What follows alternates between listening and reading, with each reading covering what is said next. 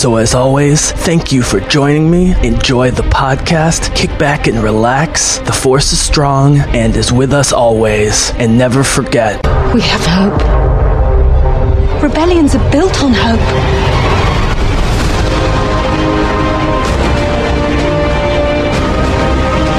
They've no idea we're coming. Take hold of this moment. The force is strong. Make ten men feel like a hundred. Take the next chance. And the next. You're rebels, aren't you?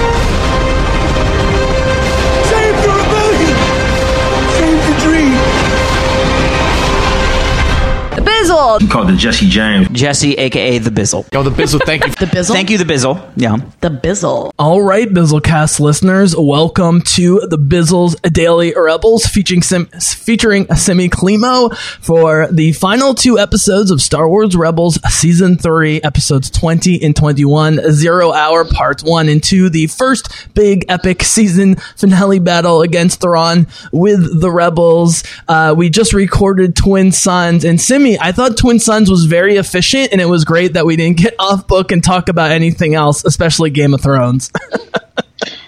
What's Game of Thrones? Never even seen that. So if you guys stuck through uh, a great commentary with Twin Suns, we ended up talking about Game of Thrones for like a half hour. We're like, you know what, we'll break this up, uh, but we are going to get right into the commentary here, Simi. So um, I, I will, we will have plenty of time between these two to talk about Thrawn. I would love your um, uh, your just thoughts as this goes on about Thrawn as a villain here. Were you familiar with him from the old literature? Blah blah blah. Just keep that in mind uh, for for what we're going, and we'll talk about the Bendu and stuff like that. Um, So, uh, guys, uh, we're going to count you right in. So I'm going to count from three to two to one. I'm going to say go. When I say go, you should hit play, starting from the beginning of the final, obviously. Zero zero zero, um, and then we're we're gonna hit play with you, and Simi's gonna give you a five count, one, two, three, four, five, with the file to make sure we are all aligned, and I am aligned. I have some subtitles on, maybe a little ambient sound for music and uh, some of the sound effects and so forth. I leave that up to you. And uh, yes, I mean, we're going to stay on book, I swear to God, with these two episodes, at least through Yeah, the yeah, episode. yeah. No, that was that was filler. That was just garbage filler. I'm sure you guys don't want to hear any. Who wants to hear about. Game of Thrones? No one likes that show anyway. Game of um, Thrones of Games? Yeah. I swear it's not the only multi billion dollar television show of all time. no one cares. All right, bud. Uh, well, let's just do some straight up Star Wars action here with the season, the double season finale of season three. We love Star Wars Rebels. This is great. Let's rock. Let's rock and roll. All right, guys. So cue it up. Here comes the countdown. Three, two, one, and play. One, two, three, four, five, six. All right, here we go, baby. seven. Woo! To Imperial Shuttle, looking great. They really do a great job. I, I will a say, video game. I will say, despite my crit- critiques of the ground battles at some points in Rebels, the space stuff looks amazing. Oh, Governor Pryce, uh, what a badass female Imperial governor! I love her. So that is actually right there. Tho- those troopers are one of the newer uh, Mm-hmm. um, uh, Pez dispensers that I have that they've come out. Well, I mean, I guess it's all relative. Mm-hmm. Well, before all the solo stuff came out, it's, it's one of my favorite ones because I love the green tips Yes. that they have on their uh, vents. Um, um, I forgot. I always forget that Kallus. It's till the end of the season because he has multiple opportunities to leave. But again, Simi, as we talked about, he doesn't realize how much Thrawn knows about him. If he did, he would have left already.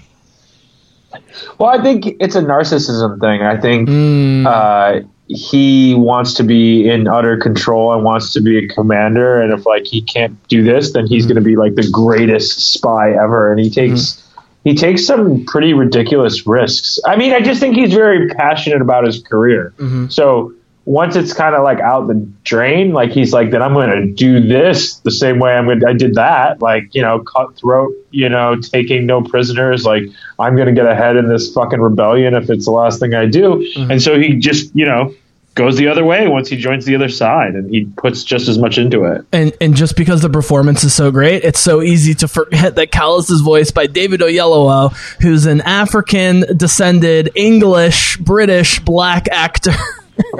Uh, you know, should have been nominated for MLK and Selma. He's Academy level actor. It's brilliant. Thrawn's two tone red eyes is something else. You know what I mean? Like his whole. Mm-hmm. It's funny because like he's the only one of his people. You were saying that they get into that a little bit, but mm-hmm. like, you know, he, probably because he killed them all. My fucking psycho. So the the design of Thrawn, his personality, his background as a Chiss or whatever he's called from another galaxy and so forth, is completely taken from Timothy Zahn's classic, legendary trilogy, Heir to the Empire, in the '90s, which not only is considered the best books of the quote unquote EU, the pre-canon Star Wars books, but still to today, by most people, is considered the best Star Wars books. And they brought back Timothy Zahn. He's already written two uh, Thrawn books, which have been pretty good. He's writ- writing a third. So they brought back his character and the author, man, which is great and very typical of Lucasfilm keeping people under the umbrella, which is really nice to see. Thrawn was a classic villain, the most classic villain in the the extended universe uh, pre Disney. Uh, were you aware of Thrawn before Rebels at all? I was not, and I want to say two things that he reminds me of. One, he reminds me of a vampire, just his his curt uh, smirks and games, and and he's just so manipulative and and, and just so intelligent. You know what I mean? Uh, and then also to Data physically.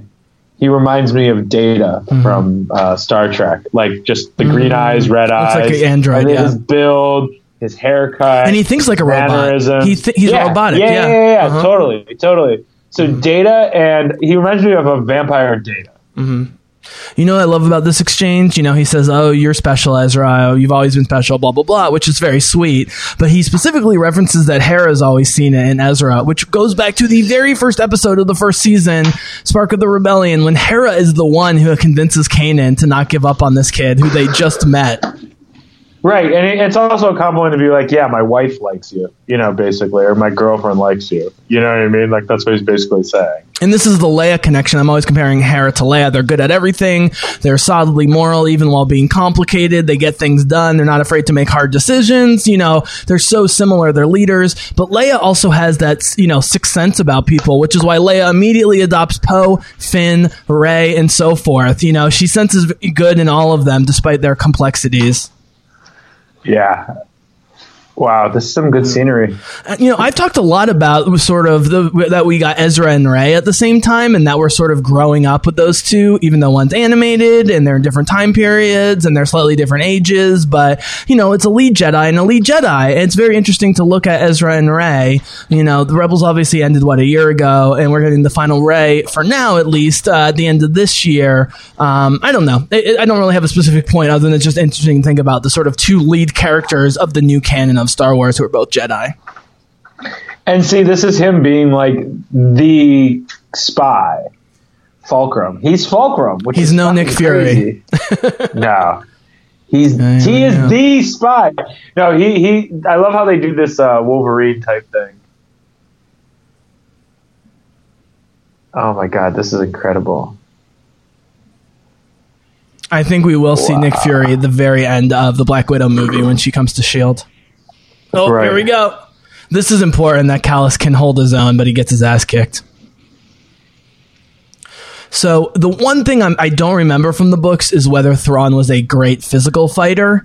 Um, I always say one of the reason I love Vincent D'Onofrio as the Kingpin, uh, Wilson Fisk and Daredevil is that while he normally orders other people to kill people, he can fight the shit out of Daredevil and everyone else himself, which makes him scarier and then makes Thrawn scarier. Right. Here come the Death Troopers. Why didn't he run? Because of his pride, just what you said. He's got like a messianic complex that he's going to save. Yeah. First, he's going to save the world for the ass. Empire, he and now he's going to save the world for for the second. rebellion. Yeah. For a second, he thought he could kick Thrawn's ass. Not so much. So hot Kallus is a thing. Oh, he gets even hotter in the fourth season. His hair is messed up. Yeah. Oh, I like that. Yeah. I like it. And they give I him the long it. hair, you know, in season Yeah. four, which is great. Yeah, because he's more of a rebel. He's, So he's rebellious. Thrawn's plan is like great, that. which is Thrawn takes small to medium sized losses to the rebels all season, specifically for because with each loss he gets data about a how they Right. operate and b where they operate. And with each Right, Fulcrum it transmission, he's honing in on where they are, and now they know. He knows that We they're on uh, wherever. we have blood to spare. Okay, so he's receptive the ancient people of the sector, Atollon. This is all reference to the old extended universe that they're bringing in to Star Wars. You know, the fact that he is extra galactic, as they say, that he's not from this galaxy, gives him a perspective that even Palpatine doesn't have. You know, Palpatine's obsessed uh, in the new canon with his observatories looking outside the galaxy, and I think we're going to get some of that in Episode Nine and going forward with the movies. But Thrawn is the connection. I don't think Thrawn. I'm not going to make the prediction that Thrawn will make a surprise appearance of some sort in Episode Nine. But among the people who might be a surprise appearance, I would not be totally shocked with at least a reference to Thrawn because he's so dominant, and we don't know what happens to him at the end of, of Rebels. Garel. This is amazing. I, I, I, this reminds me of uh, there's a this is this happens Nope. sometime. I mean, Yeah. every time they shoot to uh, ships and star destroyers and X-wings, it always looks straight from the movies. Look at this; it's perfect. Oh, this reminds me of that Star Trek, the new Star Trek, when he's like, "I assure you, they know we're coming." Like we're Have gonna. you seen we're Discovery fucking, season two? I haven't seen it. I haven't. One was pretty good. I haven't seen one either. I can't haven't wait for the shows. Picard series, man. Oh, Jean Luc Picard. That I'll watch. it's going to be Old Man Logan. It's going to be Old Man Picard. It's great. Okay, this is General Dodonna, right? Who we know from Right, uh, yeah, episode four. Oh, all right. Sato dies. I mean, like Rogue One, when you introduce cool new characters that aren't in the original trilogy that are important, you have to kill them off. And, you know, there's tons of suicide Right. missions in every Star Wars property, just like they torture droids all the time. Oh, okay, so these are the interdictor cruisers. Uh, let's sidetrack on this. So these interdictor cruisers, uh, which, which we don't really see anywhere else, but would make sense the Empire would have that prevents hyperspace jumping. That was that device that they established that they talk about in uh, Last Jedi. Uh, really quick piece of trivia: uh, Governor Pryce is voiced by Mary McGlynn. Who, here she is, who has like a thousand animated and video game credits. Steve Blum, who plays Zeb, has like a thousand animated and, and uh, video game credits. And what do you know? But on the set of Rebels in the studio, they fell in love and got married in their middle age. It's beautiful. Ah, that's cute. Yep. I like that about uh, about Kit in uh, Game of Thrones. Not to digress back into Game of Thrones, but that he married Idris from the first. You you saw him and her. Oh yeah, yeah. I mean, it's Ah, great. You know, you you have Freddie Prinze in the studio with Sarah Michelle Gellar doing voices. That's great. Do I continue? Really I mean, is. if you wa- follow Sarah Michelle Gellar, she's so stunning still. Uh, should, they should do a Buffy uh, re- reboot with Joss Whedon. Then I'm telling you, she's she's in amazing shape. People would love it. But she does great voice work as a Seven Sister and other characters. Yeah, yeah. I mean, she she's an incredible actress in general, actor in general. Um, and like Freddie Prinze, also a giant nerd herself. She was showing off some like uh, uh, vintage Marvel com- Captain America comics that she acquired. Well, the fact that she's in this anyway, in this as well, you know. Um, Hera, voiced by Vanessa Marshall, as I've mentioned, uh, her father was a pilot in real life, so it's pretty cool. She, and she's a giant Star Wars nerd, so you combine the father pilot and the Star Wars nerd, and she that's why she can sell all the you know techno babble so well throughout the show. Yeah, exactly. Why do you think he doesn't? They share everything, including the knowledge that Ahsoka's alive in season one, even though we don't know. Why do you think he keeps the Bendu details from her? Oh, right. He says you wouldn't believe me. Yeah. so God, true. it's so sweet. wow. Uh, by the way, dude, the fact that they keep making Ezra's writing more mature and uh, t- um, Taylor Gray's voice performance completely evolves big time as it happens just shows how brilliant of a young actor he is. He was like 16 when they cast him as Ezra, and when it's annoying in the early seasons, it's because of the writing. When they give him mature, interesting writing, he absolutely nails it. Oh wow. I mean, it's one thing for veterans like Vanessa Marshall, Steve Blum, and Freddie Prinze. Another thing to be a kid with not much experience like Taylor Gray. God bless him.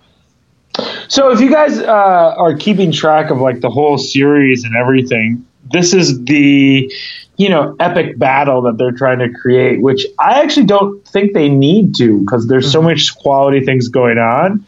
Like they they they're like creating this uh, you know Star Wars battle at the end. You know, it always works like that. Like there's always this big ship battle, and it's beautiful, and they do a great job. But you know, all of a sudden Thrawn shows up, and this is the uh, you know coming to the cusp of everything. But the rebels don't have the. I, I feel like the. I guess my point is, I feel like the battle with the rebels is more like they can't meet them head on, and like this is like one of the more. I don't know, pivotal points where they they could like destroy all the rebels. You know, it's just like kind of a weird. Uh, they bring it to a place where like, if they're gonna have a season four, like why are they ending it here? Right. they So this it- is this is my know, criticism slash question, which is they knew they wanted to do four seasons. They got to do it, so they must have planned that there would be a pretty big battle with Thrawn here, and then a ginormous one at the end of season four. Do you Right. buy that this sort of middle? I mean, it's a huge battle, but they had to save some of their cards, right? Yeah, I just wish the Rex, uh, yes, Clone Wars. Ah, Yeah, he's back in it. He's back fucking in it. Cody, the fucking traitor. Savages. This is great. This reminds me of Empire a little bit. Assuming you and I with Ahsoka and the Clone Wars, we're going to be like crying, even though we know what happens. Like, I think I'm going to at least be in tears. You know what? I've lost her so many times. I can't lose her again. So uh, I don't know what I'm going to do. I, I just don't know. Well, she's Gandalf the White, so she never dies. There, oh, look at that explosion! Oh yeah, yeah. Ground battles are harder to do because you've got the terrain, you've got tons of troops. It's uh, but this is just so beautiful. The terrain. Oh, that is incredible. Oh, here come the spiders. They look just like Shelob.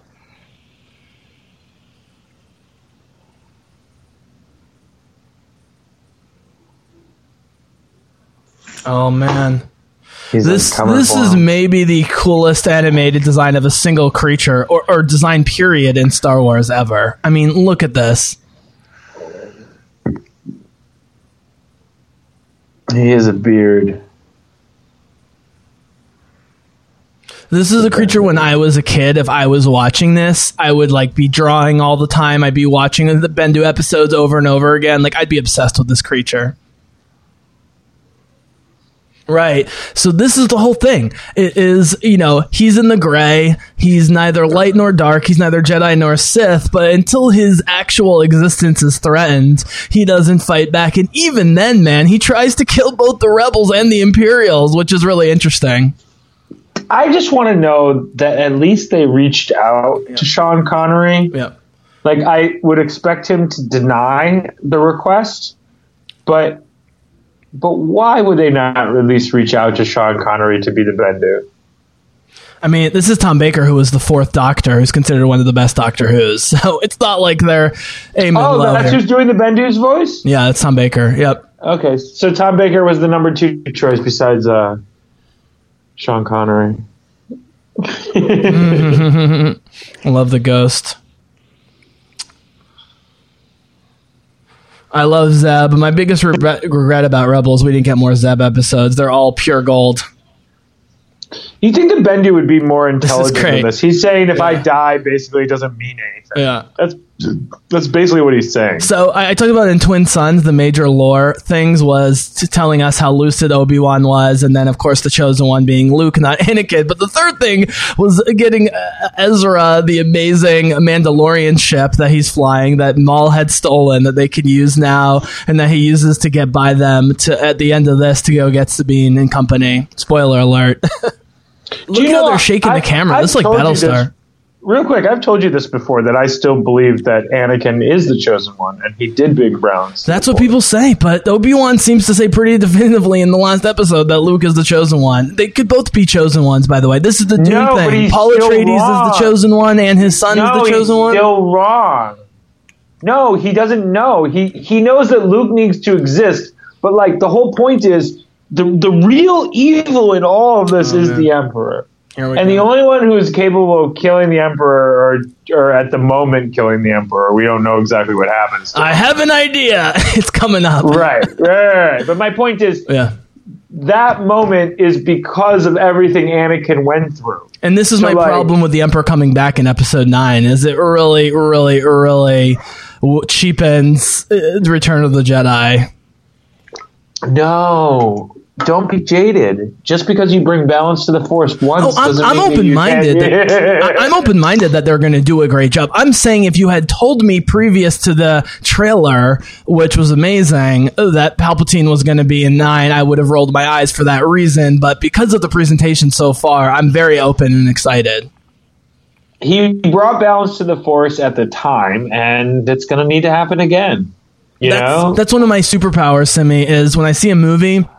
No matter how much I love it or I'm skeptical or worried, whether it's a cat movie or Avengers or Star Wars, when I sit down in that theater, I completely blank my mind out. Like Rogue One, I was so hyped for, but when I sat down, I was like, okay, I need to watch this movie. And it blew me away because of the experience. I, some people can do it, some people can't. I'm weak in a lot of areas, but watching movies with a fresh mind, I, I'm actually somewhat good at. So that's what well, you do. know that's what I do. I mean, in general, just because I I don't do that whole other thing where I read all these other things, like that's not that's not the media that I consume. So, like, yeah, I mean, at some level, like that's what I'm always striving to do. You know, like I don't give a fuck what people say. Like, if it's something I want to see, I want to see it, and I'll tell you what I. Think, Well, you and know? sometimes it semi backfires, which is one of the reasons I ended up liking Last Jedi a lot on initial viewing and less on repeat viewings. Oh, here we go, baby! Suicide. This is the suicide mission is another hallmark of Star Wars. God bless the rebels. You know, a lot of this is very uh, what they do with the into the dragnet. You know what I mean? Like Mm. a suicide mission as well. Also, a little movie called Rogue One. Here he goes. Boom. By the way, we we missed it, but the only reason Thrawn fails in this season and next season is because his subordinates don't listen to his orders. If they just listened to his orders about not getting too close, they wouldn't have been able to do it. It happened already earlier in the season, numerous times with his subordinates. It's going to happen in season four. Typical of the Empire, they treat their subordinates so shittily. You know, everyone wants to be a hero in the Empire, and then they end up uh, cannibalizing one another, which is the only reason the rebels have a chance. Well, that's what you know. You have a good team that they This actually see the big. They not only see the big picture, but they understand what their job is. This is so rebel. Get one ship through, sacrifice an entire capital ship to get one ship through, and then retreat to the planet and hope to hold your grounds. I mean, that's so rebel. Such is the living fate of all beings. By the way, dude, I didn't want to go back there, but I talked about in our previous discussion about dragons in the fantasy genre. He's kind of like a dragon in geological time. He's been around for Not thousands or millions he's- of years, and he has this oh, long like view that blinds him to the right thing to do, but is also makes sense in terms of his existence. Here he goes. Called the Bendu. I mean, you can give me your interpretation, but it seems at the end of the uh, this show, like he would be fine if the rebels died along with the Imperials. But because Kanan Maybe knows, if- sorry, because Kanan knows that he's going to maybe do something, he can warn them to get out of there. I, I think if you know Kanan had really thought there's no way the Bendu's coming, they might have all died along with the Imperials. I could be wrong. Look at that shadow, great animation. Incredible. Oh, here we go, baby. Uh, Sabini Bean, my girl. Woo! There's a new feel good uh, Tiya movie on Netflix I haven't watched yet that I'm sure is corny, but she'll be great in as usual. I can't wait. What's it called? It's called um, Good Sam, and she's a reporter who's reporting on someone who's a good Samaritan. And I think they like she kind of gets obsessed with the story. She's like a journalist, and I, I don't know where it goes from there. Fair Mon treatment for the prisoner. I mean, that's the thing about Mon Mothma, dude. Before she gets fully converted at the end of Rogue One, she kind of sounds like an Imperial that happens to be on the Rebel side. She's so cold. Many Bothans died to get us this information. All right, Bizzlecast listeners, here we go to the final episode of Star Wars Rebels Season 3, Episode 21, Zero Hour Part 2. Because we did such a long discussion before and after Twin Suns in the previous episode, we're just going to do straight up commentary here and then sign off uh, for now. But we will be seeing you uh, back for uh, the two part Season 4 uh, uh, premiere, man, at some point in the next couple weeks, right? With Yeah, Sabine man. back on Mandalore, Legacy of Mandalore. And we get Katee Sackhoff back as Bo Katan. Woo! Fucking awesome. Awesome. All right, guys. So cue up to zero zero zero. I'm going to count you down. Simi's going to give you a five count, and we're going to rock this biatch. You ready? Yeah, man. Let's rock and roll. All right. Here comes the countdown. Three, two, one, and go. One, two, three, four, five. All right. We're rocking. Here we go. We got Hera. we're got General Dodonna. plans, We got General. I always think the General like looks like he's like not like ready. Rebels always have beards. Imperials never do. Not always, but many rebels have beards, and you never see Imperials. Kanan on a chopper. No pun intended. I gotcha. So she is like fucking running ship from base, and we are ready to jump into the rebels. And and Kanan's on a chopper, no chopper intended. What are those death troopers? So they had to sell Governor Pryce as pretty capable with all the total idiots around Thrawn that he had the one person he could trust, which sells. She makes one big mistake when they trick her in season four, but it sells because she's mostly been flawless helping out Thrawn. Yeah, and and she's also like just a badass bitch. Like she seriously takes control, and we also see her in the Ahsoka books as well. Um, Name the other badass female, sexy, middle aged Imperial ever in Star Wars. oh, Imperial. I was gonna say Mon Mothma. I know, there's none. It's just Governor Pryce. It's great. Right? Uh, here's the shield, baby. Yes. Oh, look at this. she is. She's the Mon Mothma though of the bad guys. You know what I mean? Like she's a badass, like uh, conservative general. Oh, I'm sorry, not the Ahsoka books, the uh, Jin ones. Yep. Uh, she, she she manipulates her to. She doesn't manipulate her. She blackmails her into creating those uh, chips for her gambling problem. So as crazy as all this shield and you know Star Destroyer stuff is, those Right. shots of the shield generator overloading are actually the most expensive because they're using real movie special effects, which is why it looks so real. God, it's really incredible. You know what they really do with the cartoons in this that that, that really makes it better than Clone Wars? It's the eyes. Their eyes are bigger eyes. proportionally Faces to their the face. Yep. They're, well, the eyes are bigger proportionally to the face for the humans and the aliens eh, or, or humanoids. But like, it, it what it does is it compensates for the creases in the face. Do you know what I mean? Like, so even Kanan without his eyes, he still. Um, well, when he puts the mask on, it fucks up my theory. But it, he's he's a different kind of a character. But or at some level, they took advantage of the fact that like their main PowerPoint they took away, and I mean, look at Ezra's deep blue eyes, you know, and his concentration and everything, and Sabine's purple eyes, and so on and so forth. Like they're all like, there's there's our girl. And they're uh, yeah, Sabini Bean, Tiya, my girl. Like her eyes are way too big for her face. Like she's like Well, You couldn't even say it's like supposed to be Asian. I mean, I understand the structure is a little different than than Ezra's. well, Uh, her and her mother and brother, as I pointed out last time, are all played by Indian a- actors and actresses, which is interesting. Like Tiya. I like that because I probably like it. So does she have like a, a like British Indian? Yeah. I think Ah, I, I think through the animated series they're trying to make the Mandalorians look a little alien, which is going to be weird uh, in the because they're not going to be able to do that convincingly in the live action. But in the animated, you can sort of like a lot of things, sort of suspend disbelief a little bit. I, I like it. Yeah, yeah, yeah, totally. But even too. Thrawn's red eyes, there's like life behind it. I think that's what you were trying, you were saying a little bit. It was like, uh, it, looks like there's real personality and life behind those eyes. I mean, you see actors and actresses who aren't very good who have blanker looks than these characters, right? I mean, Yeah, I, I mean, I think.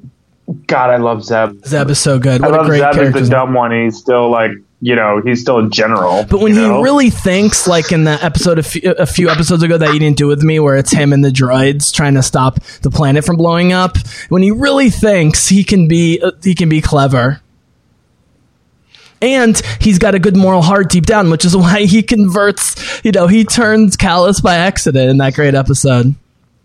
Well, yeah, that was my point. He's not like even like the the the butt of the joke is still Mm-hmm. a fucking like Renaissance like fucking badass who can like take shop. But you know who else isn't in Einstein? Anakin Skywalker. You know who else isn't in Einstein? Luke Skywalker. It sometimes helps to not be a super genius because you overthink things. Right, right, right. You know, like if somebody was actually going to pass like a test, I'd actually give money on on Han. Yeah. I was just going to say I that. mean, Yeah, well, Leia, Leia's, Leia's, a super genius. Leia's got like a 200 IQ, but Han is definitely smarter than Luke. Yeah, I agree. Oh, I was actually going to say Leia has a high IQ. If we had to do this like in terms of like uh, That's why I said she's a 200 IQ. SATs. Yeah. No, no, no. I would say Han probably has a higher IQ than she does. She's probably more book smart and history smart than he is. Like she knows more. Like Well, there's different kinds of IQ. She has a classically intellectually higher IQ Well- than Han, but he has an instinctive No, IQ. no, no, no, no. There's education and then there's IQ. So she has a higher education and and and and close to his IQ, if not a little higher. Mm-hmm. But like he's his, or maybe actually, I think his IQ is higher than hers, and that makes up for his non-education. You know what Can I we, mean? can we just talk about this scene really quickly? We knew they were going to get Sabine back at some point, probably for the finale, right? Even the first time. We knew they're going to somehow go to Mandalore, but they set it up so well that Ezra being the one escaping and they had to sacrifice a cruiser and a bunch of people's lives with the suicide mission to get him through. And now they've, you know, turned Clan Wren to, you know, and Clan Vizsla back to their side. Like it, it fits in with the lore. It fits in with the Rebels storylines. It fits in with Sabine's character and her family's evolution. It- it's just per. I mean, that's what I love about Rebels. I, I love about Rebels is just they always nail the character beats for the most part throughout the entire series. Oh, and they they give them each opportunity to do their own. Like this pairing is fun. so Like these guys like fucking shit up, and they're gonna pair them to Yeah. fuck shit up in the in the ending. You know, because they don't. Oh, look at that! it's like Boom. Baze, yeah. Totally. So I- I mean, the hardcore Clone Wars uh, zealots, you know, roll their eyes at th- this puny ground battle, but I say it works with the rebels, and I don't care because again, it's all about the faces and the dialogue and the character interactions, as we've been saying over and over again. Look So at this is one of those things when you look at things and you're like, I would fucking demote him and put him in the brig for being there. There's no reason why he should be on the ground. Why on earth is he on the ground? Mm-hmm. You know what I mean? Like Thrawn should be in a ship, like barking orders from a ship. Why is he on the ground? He's not a general. He's a commander. Generals are on the ground. So you know, one thing I love about Imperial versus Rebel ship designs going uh, uh, and ground uh, assault vehicles going back to the original trilogy is all the Imperial vehicles are like these walkers. They face forward. They're totally vulnerable, but the Imperials have so many uh, people and so many vehicles. They, they don't care. They just shoot forward. It's always shoot forward. Look, the TIE shoot forward. But if you notice, the Y-Wings have turrets that can shoot in all directions. The Ghost have numerous turrets that can shoot in all directions. Their capital ships have tur- you know what I mean? The rebels are defensive. They sometimes have to shoot in front, sometimes side and back. It really represents, you know, the the strategic styles and the overall, you know, philosophy of warfare, and, and- but also the necessities of warfare. Yeah, baby. that's amazing. Shut up, Bizzle. That was great. No, no, no. They're listening. They can watch us on their own. We're here to tell them what to wa- what to Look at this. Uh oh. Yeah, we don't fuck around, Bendu. The Bendu is going to get into this real. Oh, spoiler! Right? Sorry. He's wearing the helmet that um, General Veers has on in uh, Empire Strikes Back in the Battle of Hoth. By the way, General Veers in the Battle of Hoth, completely efficient, doesn't fail, destroys the rebels. He's like the only Imperial commander in any of the properties other than Thrawn who's like successful in what he does, right? Right, right, right. Totally. he looks like a total Nazi commander, which is the whole point. And Oh, Vader there's never totally, distrusts him. Well, yeah. an authoritarian. I'd like to not. I'd like to think that they didn't want to go Nazis, but they they do worse. He's got Nazis. blind hair and blue eyes. It's not a coincidence. Oh. There we go, That baby. means- yeah, the Mandalorians. Woo! They don't Yes. fuck around. Oh, but this is inspired. What's coming up uh, with, with them leaving the ships and the jetpacks? I did not see that coming. It's an awesome thing to do with the rebels, where you don't have a ton of characters, but they need to do something really creative. I want a T-shirt like a black or like a black charcoal black T-shirt with just Chopper on it. Like no words. Like just chop Chopper. What do you think about that? I want a T-shirt oh, with the uh, with a high res photo copy of me and Tiya Sircar on it. Why don't you just blow that up? That wouldn't be creepy. By the way, dude, uh, wh- where I have the photo displayed on my thing, you can't see it uh, in my videos, but next to her pi- uh, side of the picture, I have a Sabine character, and next to mine, I have Ahsoka. So I'm Ahsoka to her Sabine, as I like to imagine. Oh, it's so cute. Well, the fact that the two of them literally walk off into the Yeah. sunset in this fucking episode in this series, Which like, is I a mean, very, very, very potential future powerful animated series. potential Yeah. future anime series. And what's and again, I mean, every series we probably do this, but like The- fucking great women, the great biggest women. I think the biggest argument for why Ahsoka won't be in episode 9 is because there's still so many possibilities for animated stuff with her in all time periods. Oh man, look as at long that. as listen, like I mean, we may be disappointed with some of our predictions or whatever. Um, and in the end, as long as they don't get rid of her, which Okay, I this can't is- imagine, then I don't really care how they do it. this is where it falls apart. The the the the um the staging, as they say with acting, uh, it, completely falls apart here. They're face to face, and then the Bendu starts destroying everything, and Thrawn just lets them get away. It makes no sense. Th- this was a, a, Right, this is a uninspired decision. It's not even Hollywood. It's just sloppy. I guess they wanted to show. I guess the idea here, in terms of the long view of all four seasons, is they wanted to confront Thrawn face to face before the fourth season, where everything gets even higher stakes. And because the Bendu comes in almost immediately as they confront each other, and everyone's confused other than Kanan.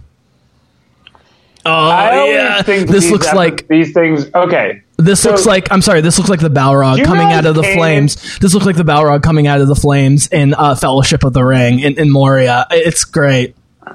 mixed with, I'm not trying to rob you, but listen, yeah. Yes. Listen, yes. listen, listen, yes. listen, listen, listen, listen, listen. It's such not a Jedi thing, but he should have just fucking cut Thrawn's head off. It's just one of those Hollywood things that just won't happen. But like, like that was a moment. He was ten feet away from him. You could have taken two steps and beheaded him and then bounced. You know what I mean? Like it's just one of those again another Hollywood thing. Can I? And this whole lightsabers in NASA is a little far fetched, but I'm gonna let Can, it. no. I'm gonna I'm gonna Yes. let it fly. Well, yeah, it's far fetched, but it, it, it's fun and creative after that weird staging on the ground. Like logistically, uh, let's put it this way: like in terms of physics, this makes no sense, but logistically, in terms of storytelling, this is a great call. Unlike the Thrawn face-to-face confrontation on the ground, which doesn't make any sense. Also, this is kind of like a um, what's it called? The ending battle when they shoot everybody with the like. Th- this is also like a Mandalorian propaganda, like Mm-hmm. that they're all just like. That, I guess it's coming from that because look, look, even the the. The incoming is similar to like Mandal. It's a Oh, Mandalorian Sabine. battle in space. Sabine, That's what I'm trying to say. And they're able to do that. That scene right there with the Yeah. Mandalorians and the Jedi's, Yeah. and they were able to create that scene. And he's like, I don't fuck I around. dark. I am the Bendu. Yep. You shall not pass. Mm. One of the greatest movie scenes of all time. Be still. Hold your tongue, maggot. I did not fall through fire and brimstone. to have you- things like you? Have you heard the theory that when he says "fly, you fools," he's not saying "run away"? He's saying "get the eagles and fly to Mordor." Which I don't buy because do Gandalf's the one to get the He eagles. says run. Well, that's the big criticism of Lord of the Rings is why doesn't Gandalf get the eagles and just fly them straight to Mount Doom? Okay, they also chop off that one dude's arm in uh, in Endgame with uh, Doctor Strange's like powers. Remember, like he Yep. does a portal and then closes the portal on the arm of that one dude, like that one of uh, Thanos' guys. Why didn't they just open and close a portal on Thanos' arm? Mm-hmm. Yeah, and then that would also end it, right? And The- then chop yeah. off his arm with Yeah. the fucking crystals and everything, and Yep. then that would do I that. agree. I agree. Right. I mean, there's all I just don't feel as strongly about that, but I agree. Uh, but by the way, the Eagles' argument is stupid with Lord of the Rings because they've got non, nine flying Nazguls who are stronger than the Eagles, and just you know Sauron's magic covers all of Mordor. He would be able to take down the Eagles with his magic. The whole point is you need tiny hobbits to sneak in. That's the only way. Oh, right. The point is the, the Sauron Eagles doesn't see them until the very end when Frodo says no, turns bad temporarily and puts on the ring. Then Frodo's eye turns to Mount Doom and they send the Nazgul But back. But until then, he never know? sees them. How did I see that? They, they also saved them in The Hobbit, though.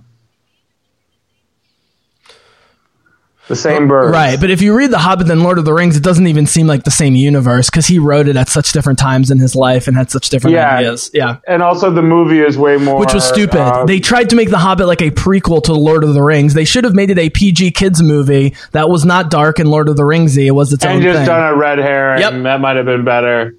That's how the books read. I mean, Bilbo's not even the same character. drugs. The ring has no magical powers other than invisibility in The Hobbit. Sauron's not And a thing. The Ring of Power is just an invisibility ring. It's not even the same thing. And then there's Babadoo, who's like basically like Jesus Christ. He's like the savior. I mean, like he's like, but like that's almost like cheating. You know what I mean? Bum bum Babadoo. That dude is like. well, Bombadil's actually in the Fellowship of the Ring, which is the Lord of the Rings, but it feels like something is from The? Hobbit.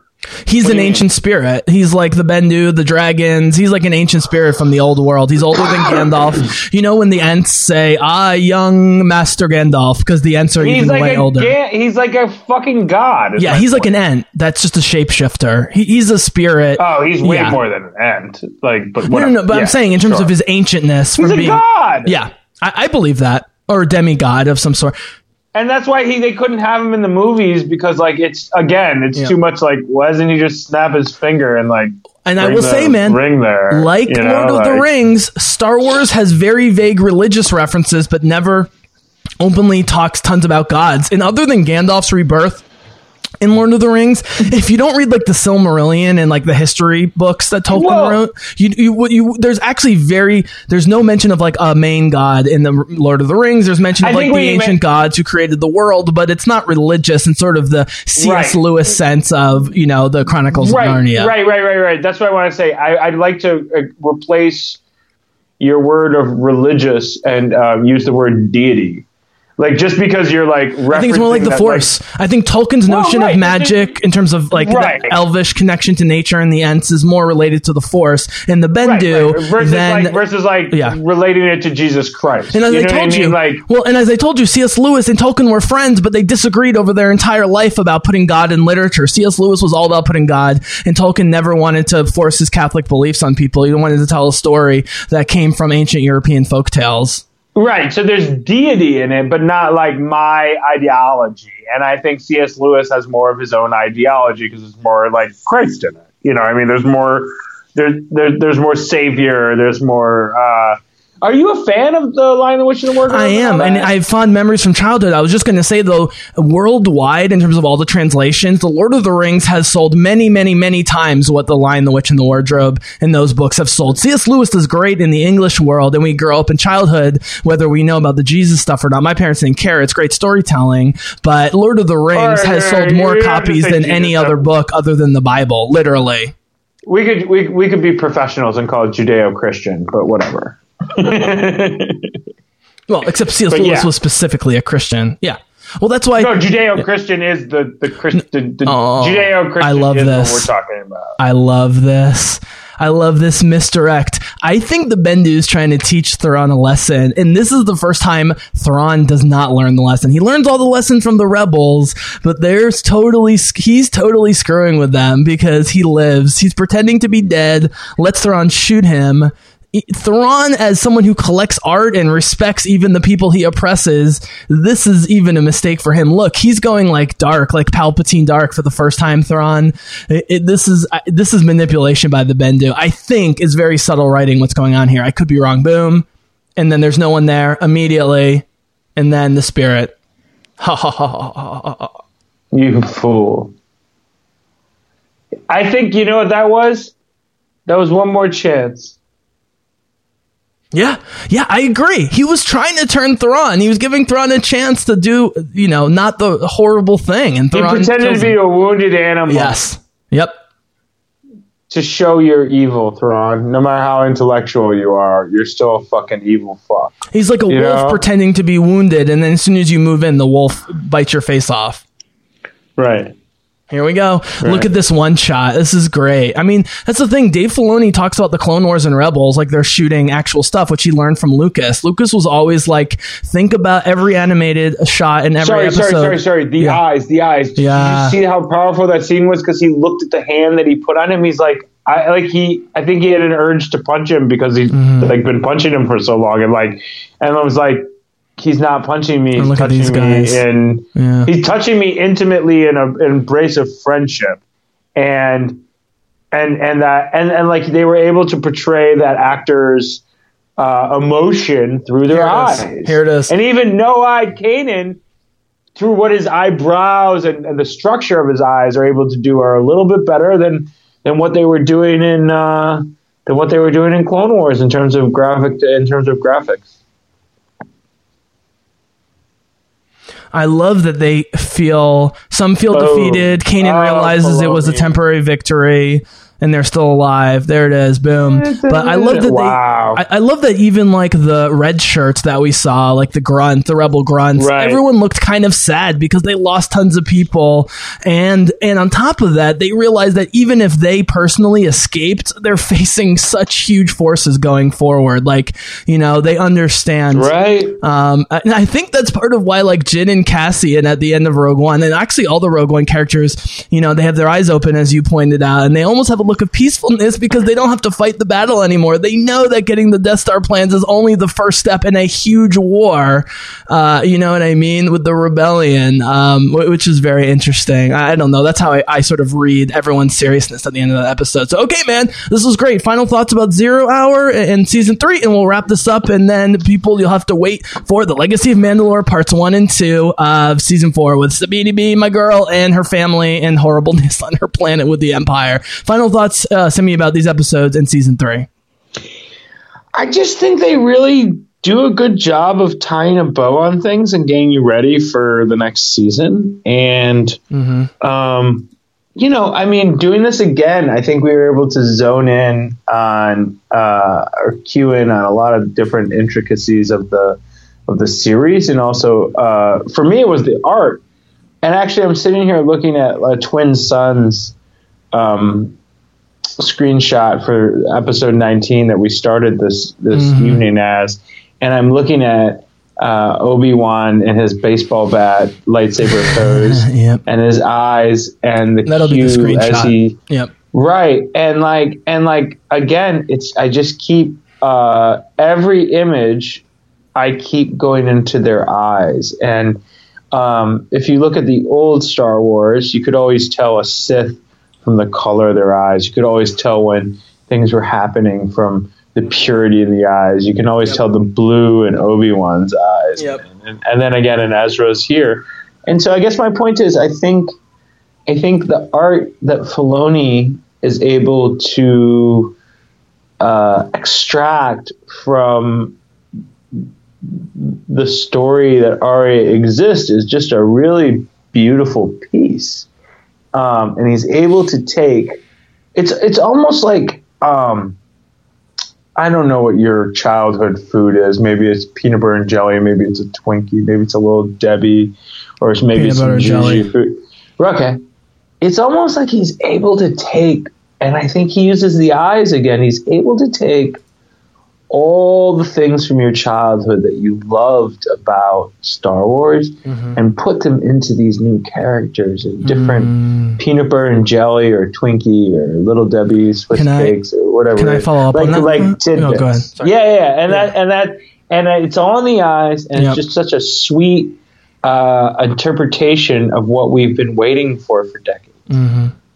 Go ahead. I think the lesson of Star Wars Rebels, the uh, solo a Star Wars story, and Rogue One, compared to the Star Wars prequels, was prequels can work great. Especially in the Star Wars universe, but the formula Right. is not to give us characters we know and tell us a story we don't care about or need to know, but give us new characters and flesh out Right. in a time that we know. We know what happens during generally during the time of Solo. We know what generally happened during Rebels and then leading into Rogue One. It was about the Death Star plans. But what makes Rogue One great is the new characters and all the twists and turns that we Right. learn that went into the Death Star plan. So you make movies and TV shows that are amazing on their own, even while giving you fan service and filling in the blanks. The prequels Right. felt often right like it was primarily filling in the blanks and then trying to do some new stuff.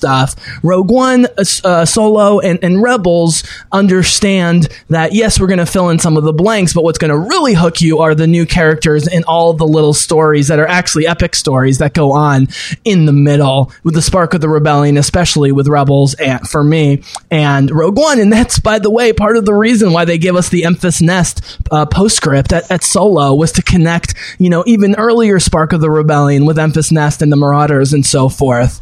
Um, It's so funny you say that. Sorry to cut you off. That's No, so no. funny you say that. I was literally just going to say, "Give me Woody. Give me empty Emphasis. Give me." I was literally going to.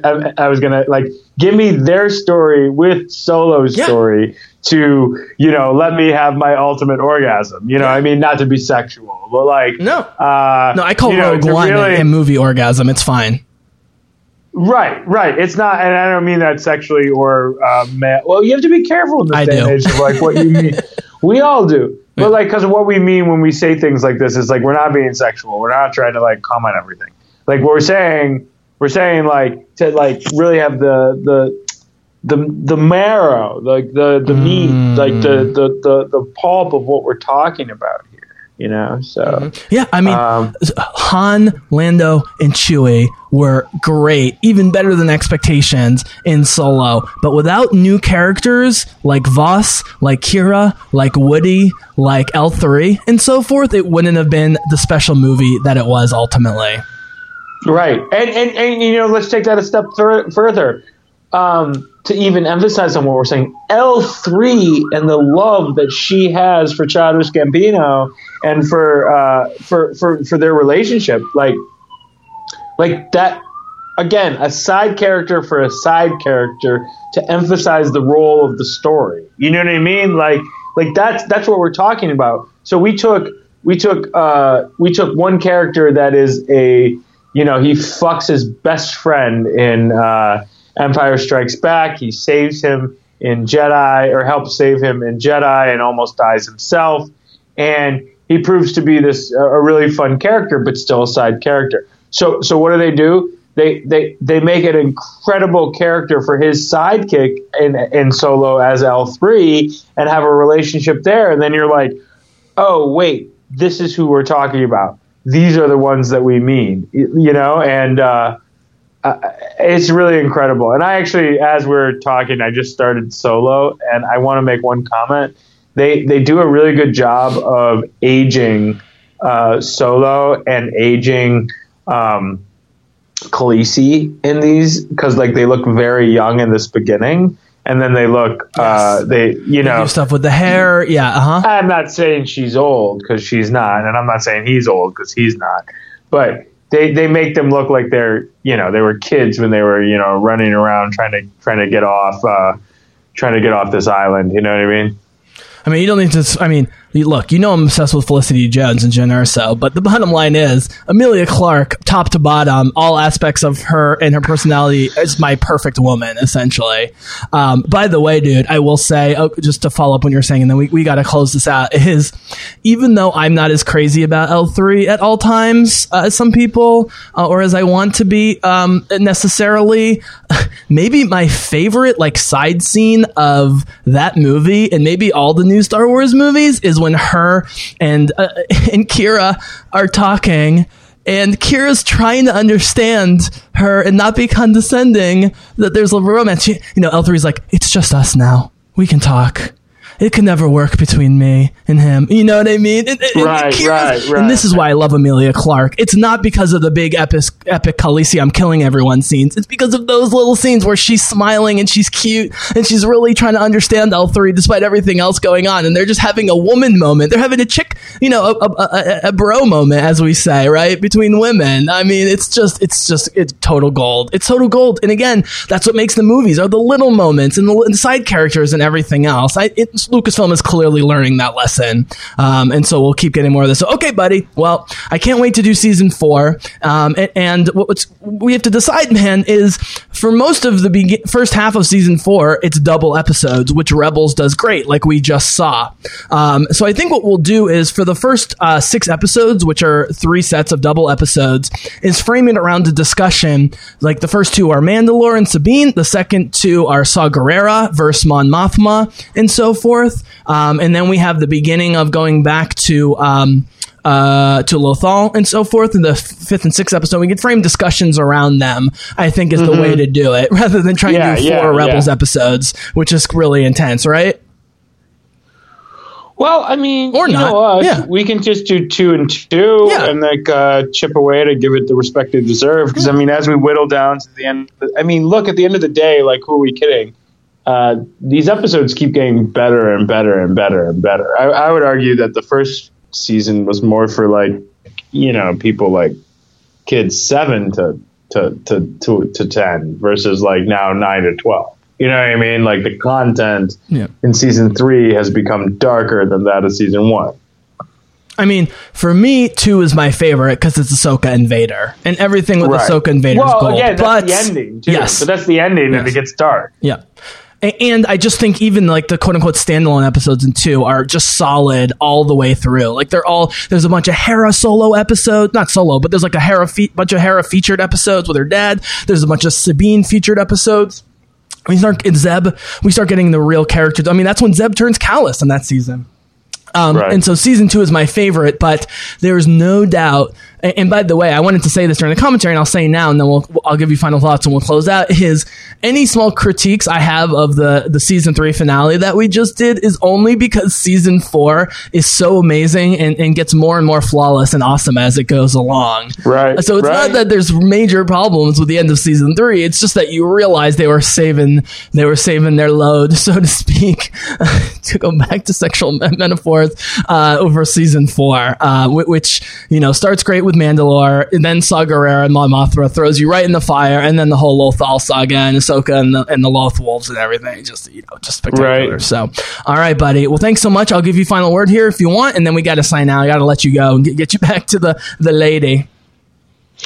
Yeah, man. I just, uh, I just really am just always impressed. I, I say these things as if I'm surprised after seeing this episode like, you know, ten times. Sure. But uh, they they're they're just really good at portraying. I actually think I'm actually going to pat myself on the back for really emphasizing Go. the art this time. We're all about thinking back patting here at the. Bizzlecast. Yeah. No, the eyes, the eyes. They're really able to tell stories and portray emotions more so than in um, in Clone Wars. And I agree. Uh, Other than Ahsoka, That- other than Ahsoka, they took what worked amazing with Ahsoka in the Clone Wars. Right. Her face and her eyes are so alive throughout that entire season. Even the beginning, when the writing's not amazing for her, she looks amazing. Uh, and so they took what works about Ahsoka and, and, and just brought it to all the characters in Rebels. Yeah. I, I think is my totally, opinion. Yeah, I don't think you're wrong. Yeah. I don't think you're wrong. awesome. You're just an asshole, dude. I'm just. All right, dude. You're not wrong, Walter. You're just an asshole. Yeah.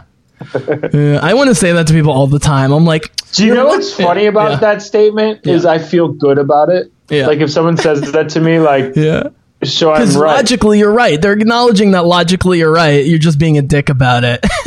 then that's fine. That's, yeah, uh, that's exactly. pretty much my All right, pal. life. I got to let you go, and I got to get mixed in this because this turned out to be two long split episodes. Uh, so I got to do it. So let's let's let's talk about how short we want to do next time, and uh, we'll make it just as good. Awesome, dude. I can't wait to do season four. It's so epic. And just because it's season four, I haven't watched it as much as the other three seasons because I didn't get into Rebels until post Rogue One, which came out like mid season three. So I watched all three seasons of Rebels like over and over and over again. And I have seen, you know, season four maybe two or three times, but it's been a while and I haven't seen it as many times. So I'm very excited. So the stinginess in me with like would argue that we should wait until like we're obviously just gonna have access to this, but then the uh, businessman in me says I'm going to just write this off as a business expense, uh, and buy season four and five because we don't have time. We just don't have time. And if we do this stuff now, and you people start getting more because like think about how more popular Rebels is going to be later. You know what I mean? Like as soon as they have this this this channel where they can like uh, Well, lobby lobby. I don't want to get shit. into this discussion, but you and I have talked about how the traditional TV ratings on a show like this are stupid, and it's clear considering Filoni keeps getting promoted and more responsibility and more animated series and bringing back the Clone Wars. That the Clone Wars and Rebels are getting many, many, many more views and hardcore fans, both kids and adults, than normal TV ratings because most people are watching it via uh, on demand, the app, or you know Prime or Netflix after the fact. I mean, Yeah. that's just the reality of shows like this, you know? Um, and they, like, let's put it this way. They never would have brought the Clone Wars back after saying they never would and gave Dave Filoni a giant budget to do the Siege of Mandalore Clone Wars if they weren't confident about the ratings and more so the fan base uh, of these series. So that is a great sign. So thank you, Simi, so much. Thank you, Bizzlecast listeners. Any, any, uh, parting thought for the Bizzlecast listeners? No man, no man. This has been fun. This is this is always fun. Awesome, dude. again. Awesome, brother. Well, um, thank you, Bizzlecast listeners. Hope you enjoyed both the commentaries and the sidebars, which is part of what I love about doing this with Simi. I know that's what part of what he loves, and I, uh, since our, our podcasts always do well, Simi, uh, and it can't just be just you're my friends, considering how many. Th- I guess people are uh, are into it, so we're gonna keep doing what we do. So can't wait to have you back on uh, for season four. We'll have to talk about whether we want to do like a Marvel or something else podcast. In the meantime, we'll do that off mic. But really appreciate you having uh, pre- having you back on was great. Um, really appreciate it, um, and really appreciate Raina as well for letting me have you for so many hours here. So thank you, Raina, and thank you to the whole Klimo clan. Thank you, Bizzlecast listeners. We'll be coming back at you soon. You guys have been awesome. We've been the Bizzle and Simi. May the force be with you. But for now, the Bizzlecast is out. Lovely, lovely.